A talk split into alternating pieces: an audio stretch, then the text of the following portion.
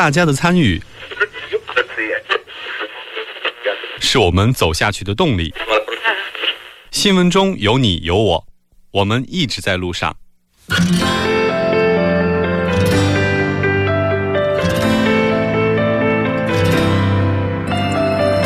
参与我们的节目，您可以通过手机短信的方式发送短信到井号幺零幺三，每条短信会收取五十韩元的通信费用，或者可以进入我们官方网站三 w 点 tbs 点 s o u r 点 kr 进行留言，我们期待大家的参与。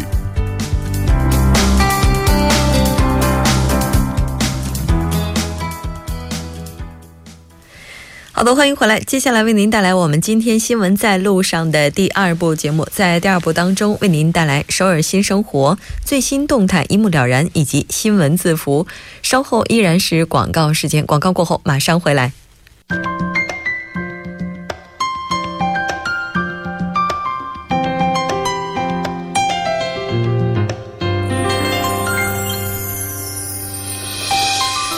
首尔新生活为您介绍首尔市面向在韩外国人推出的优惠政策、开办的教育讲座、举行的庆典等。接下来马上就进入我们今天的首尔新生活。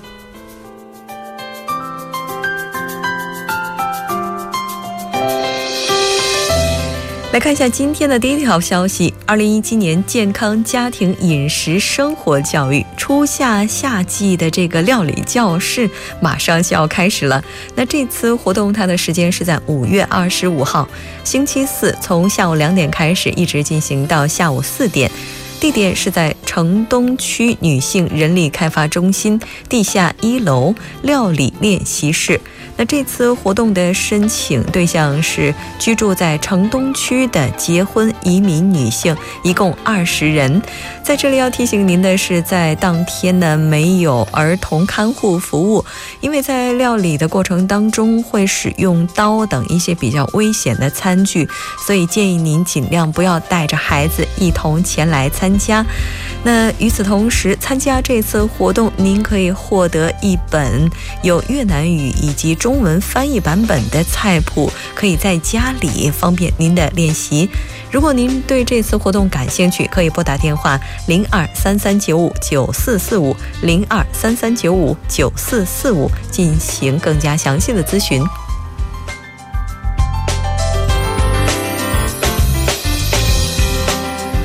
来看一下今天的第二条消息。相信对于韩国语学习者来说，可能学习俗语、俚语等等是非常困难的一个部分。那接下来要介绍的这次活动呢，就是童话故事中的韩国语教室。居住在西大门区的结婚移民者、外国人、脱北者等等都可以申请参加。时间呢是在六月一号开始，一直到六月二十九号。具体是在每周四下午从两点开始进行到下午四点，地点是在宏记一栋自治会馆茶七会馆二楼，那共同育儿分享中心进行。那这次活动的内容包括，呃，使用首尔市幼儿童话之家来学习韩国的俗语、词汇、语法等等。那您需要在西大门区动画家庭志愿中心注册会员就可以申请了。提交的材料包括外国人登录证复印件以及家族关系证明书。咨询电话是零二三七五七五三零转幺零二三七五七五三零转幺。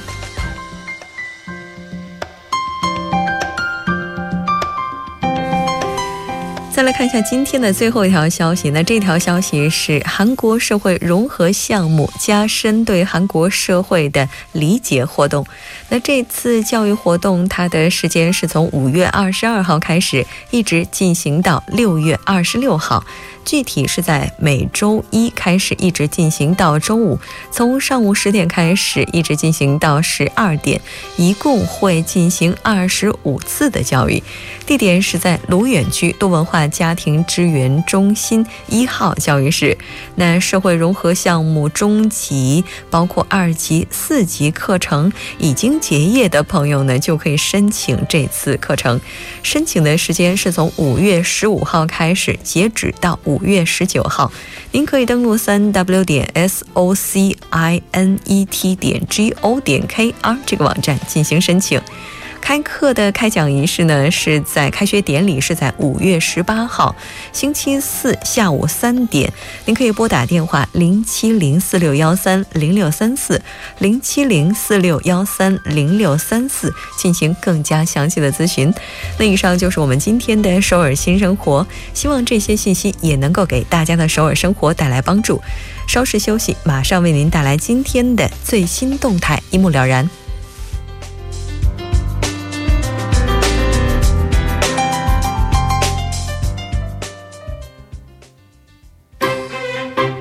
新闻中有你有我，我们一直在路上。您的参与，我们的动力。参与我们的节目，您可以通过手机短信的方式发送短信至井号一零一三，每条短信会收取五十韩元的通信费用。您也可以登录我们的官网三 w 点 tbs 点 c o 点 kr 收听更多广播回放。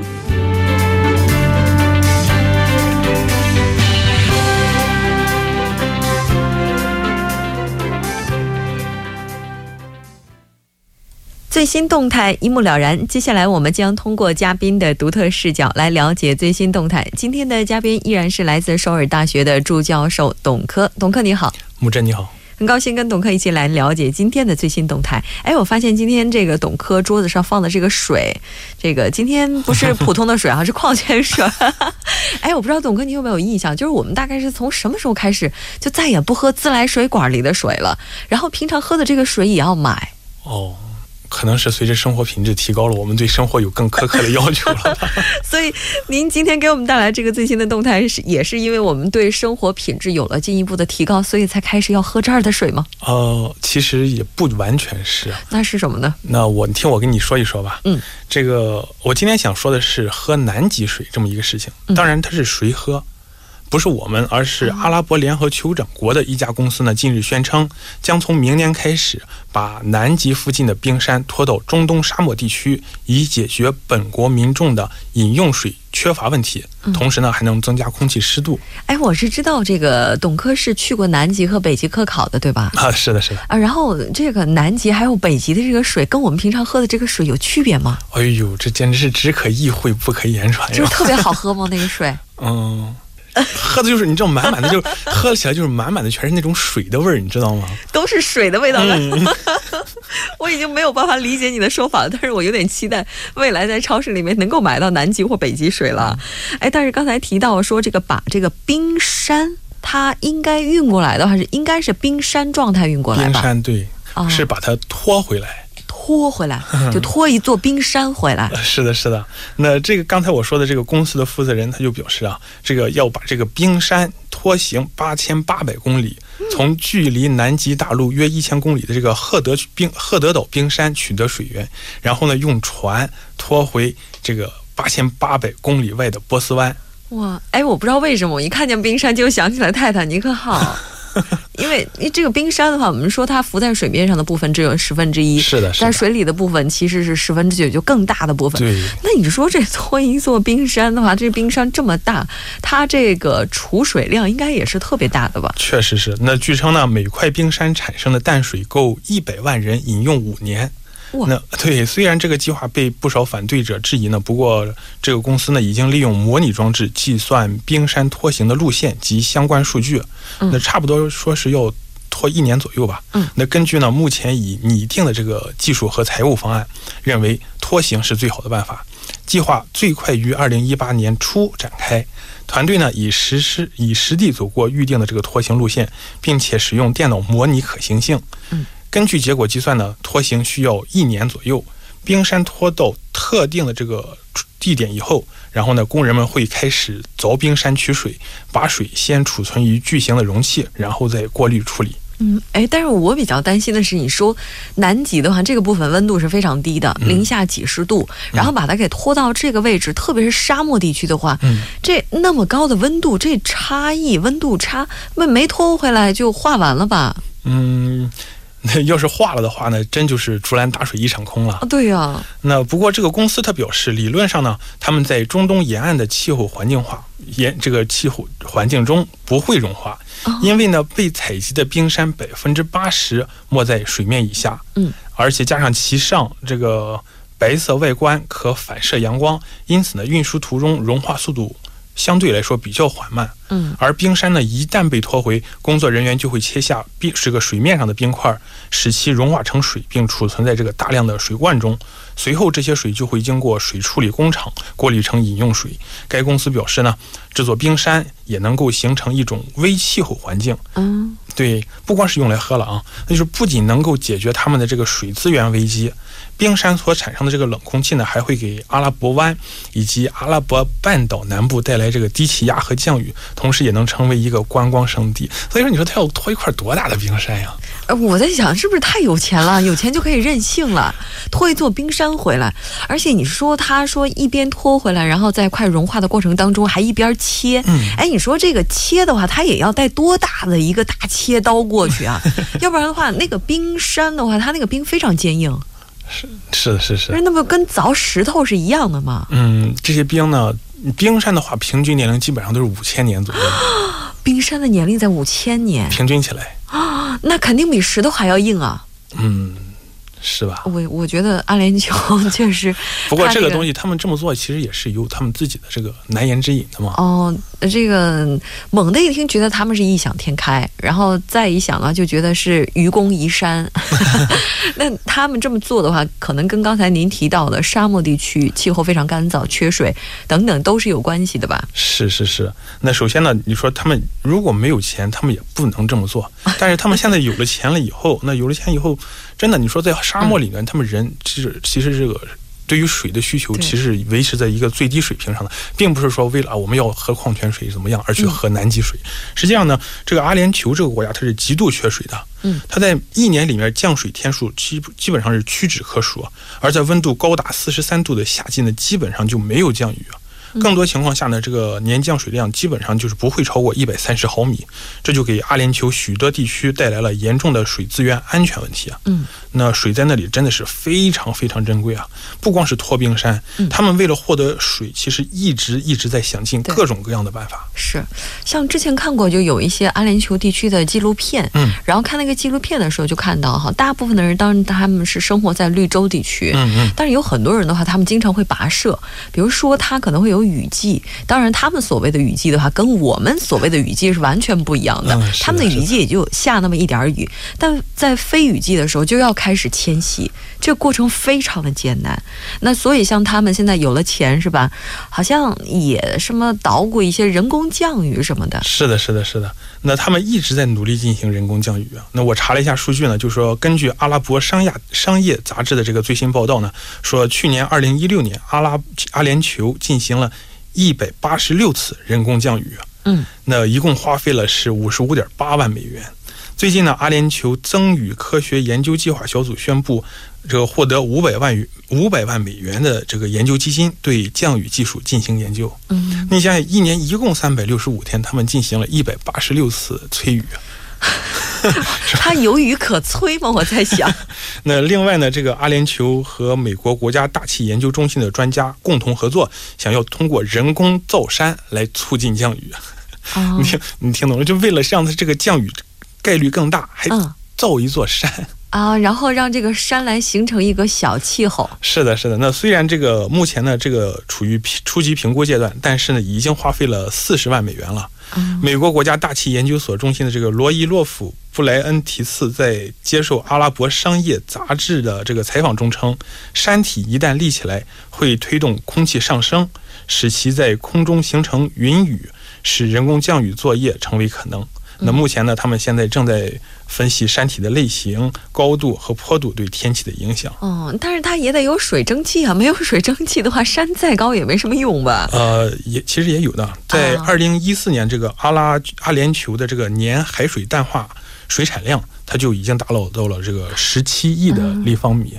啊，其实我觉得对于他们来讲的话，与其说拖一座冰山过来，倒不如认真的想一想，怎么样去研究海水淡化吧。因为海水可能会更近一些，比一座冰山会容易哈。是的，是的。哎，但是想想看，如果真的拖一座南极的冰山回来的话，我觉得很多人可能会去那儿旅游，倒是真的。嗯，我告诉你，其实不光是这个，你像盖山、嗯崔雨、海水淡化，他们还通过这个管道从巴基斯坦引水。哎，其实你这么想想看的话，阿联酋这个国家的话，确实是缺水缺到了一定的程度了哈。但是地球上的话，似乎冰山它所储存的淡水量是最大的。是，的确是这样。哦。但是冰川它也是一个有限资源。对。这这个冰山呢，它我们知道啊，地球上水的这个总存储量，它是海水占大部分啊。嗯。是百分之九十七点三。嗯。那剩下的百这个百分之二点七才是淡水。而这个淡水资源中呢，冰川、冰山就是这种涌动水，然后占了百分之七十七。嗯，所以说他们把这主意就打到冰山上了。对啊，但是也希望他们打这主意的同时，能够保护好南极的环境，这一点是很重要的。非常感谢董克给我们带来这一期的最新动态，我们下期节目再见。谢谢木真。好的，稍后我们来关注一下这一时段的路况、交通以及天气信息。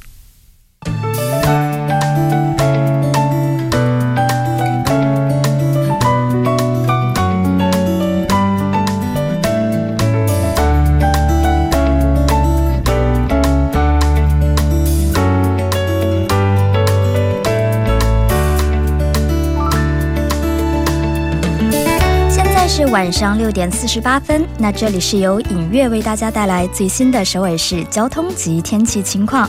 那在节目的开始，我们首先播报两则集会的通告。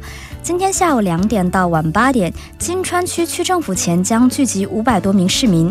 此外，今晚七点半到九点，在 SK 宽频通讯总部前，同样也有五百多名的希望团结工会的成员将会聚集在此，还望您开车途经以上路段时减速行驶。我们继续关注下路面的交通事故。那在内部循环路成山方向隧道入口到红之门的三车道。目前停驶一辆故障车辆，那受其影响，后续路段交通停滞，车辆运行缓慢。在奥林匹克大道金浦方向，汝一上游到汝一下游的四车道同样停驶一辆故障车辆，还望您参考路段，小心驾驶。我们继续关注一下天气变化。那经过了昨天一天的阴雨天，那今天的天气啊，可以说显得格外的令人舒适。也可以说这场雨呢，不仅帮助我们改善了连日来的黄沙天，也同时也降低了雾霾浓度指数。但是未来两天会受位于南海的低气压的影响，天气偏阴。这种阴天的天气呢，将会持续几天。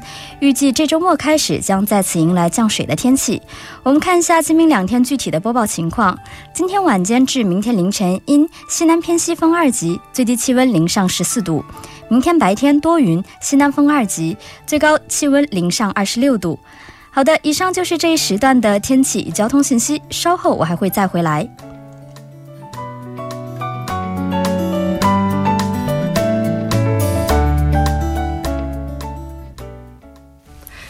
好的，欢迎回来。接下来为您带来我们今天的新闻字符，聚焦热门字符，解读新闻背后呢。接下来就要连线特邀记者全小星。喂，你好，小星。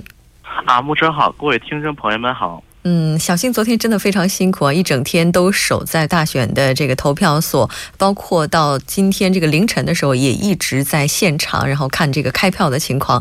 那不知道今天对于小星来讲，是不是依然是繁忙的一天呢？啊，是的，因为今因为因为今天是二零一七年的五月十日，那么在今天有两件非常重要的事情，对于韩国的一个政治史来讲，一个呢是众所周知的韩国的新总统文在寅正式就任，那么另一个呢，今天也是韩国一年一度的选举人日。嗯，是的，没错。我们都知道，昨天的选举最终的投票率呢是超过了百分之七十七，应该说是实现了既定的目标。与此同时呢，也让更多的人意识知道，作为一个国家的公民，我们都是有选举权。作为选举人，我们应该履行什么样的义务？那今天咱们就来科普一下。啊，好的。那么，那么如果说有那么一个纪念日是面向全韩的所有十九岁以上的公民的纪念日，那么你会相信吗？那么呢，这个也就是今天我要介绍的那个。那个选举人日，那么选举人日是每年的五月十日。它这个五月十的来源，主要是因为，在一九四八年的五月十日，韩国进行了第一届的国会议员总选举，而当时的选举是韩国第一次以普通选举、平等选举、直接选举、以秘密选举四要素。四要素齐备的一个选举，那么以这个选举的结果，韩国构成了第一届议会，而组成了韩国的宪法，因此也被因此韩国有些学者也称五月十日为韩国民主政治开始的一天。那么呢，根据这个历史一个事件。那么，韩国那个韩国选举，韩国中央选举管理委员会于二零一二年二月在法律上明确表示，将五每年的五月十日定为选举人日。那么，将五月十日的前后一周设置为那个选举人周。那么，在这期间，韩国的各级选举管理委员会将举行一系列的活动，对于选举权进行科普。嗯，是的，哎，我我看到有这个资料说，这个四八年五月十号的时候，当时国会的他的这个选举，然后跟这个日子有什么关联吗？啊，是的，那么就是这个五月十日这个日子，正是来纪念韩国首次进行民主选举，民按照那个四要素进行民主选举的一天。嗯，也就是说，这个由来也是已久的。那在韩国的宪法当中是如何去诠释选举权的呢？啊，好的。那么刚刚就是在解释选举日的时候，那么也提到了韩国的宪法是保障韩国公民是享受通过选举参与政治的权利。那么根据韩国宪法第二十四条的规定，所有的韩国国民根据法律所规定的依据而而享受选举权。那么这个选举权它主要是包括第宪法第四十一条规定的国会议员的选举权。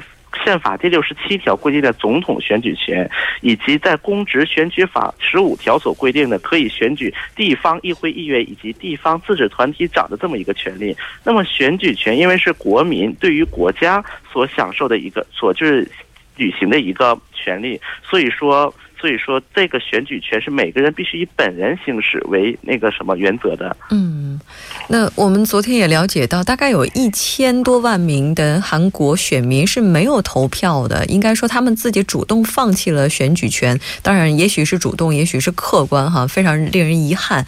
但权利这个东西，当您不去行使的时候，它就不是权利，也可能就只是一种被闲置的状态。我倒是期待这个选举权有一天成为义务，是不是？这个投。票率会更高一些。那关于选举权的话，还有哪一些追加的说明呢？好的，那么选举权的话，我们可以说，选举权直接产生一个国家权利。那么从某种意义上来说，选举权是国民的权利以及国家权利之间的桥梁。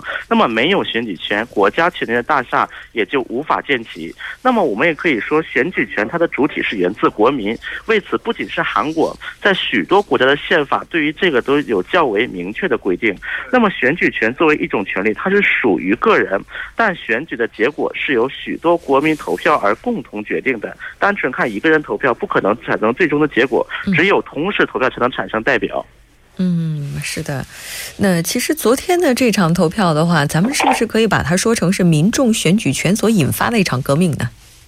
好的，那么我们可以说，正是在昨天的选举中，由许许多多的普通的韩国民众构成了选举人的力量。一方面激发了就是将之前朴槿惠的闺蜜干政丑闻，也因此由此引发以烛光游行为代表民众的抗议，最终将朴槿惠赶下台，并完成了政权交接的整个过程。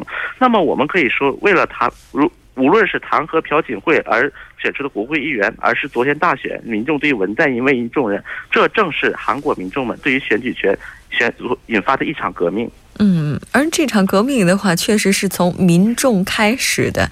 然后，其实，在昨天呢，也有一位韩国的朋友开玩笑的说：“哈，就是韩国的话，自己主动选择替换掉自己的总统，这其实也就是选举权从这儿由来的，也是民主意识的一种觉醒吧。”我们在这里也希望我们在寅政府能够不辜负来自选民的呼声，能够回报选民们对他的支持。那今天同样感谢小新为我们带来的连线，我们下期。再见，再见。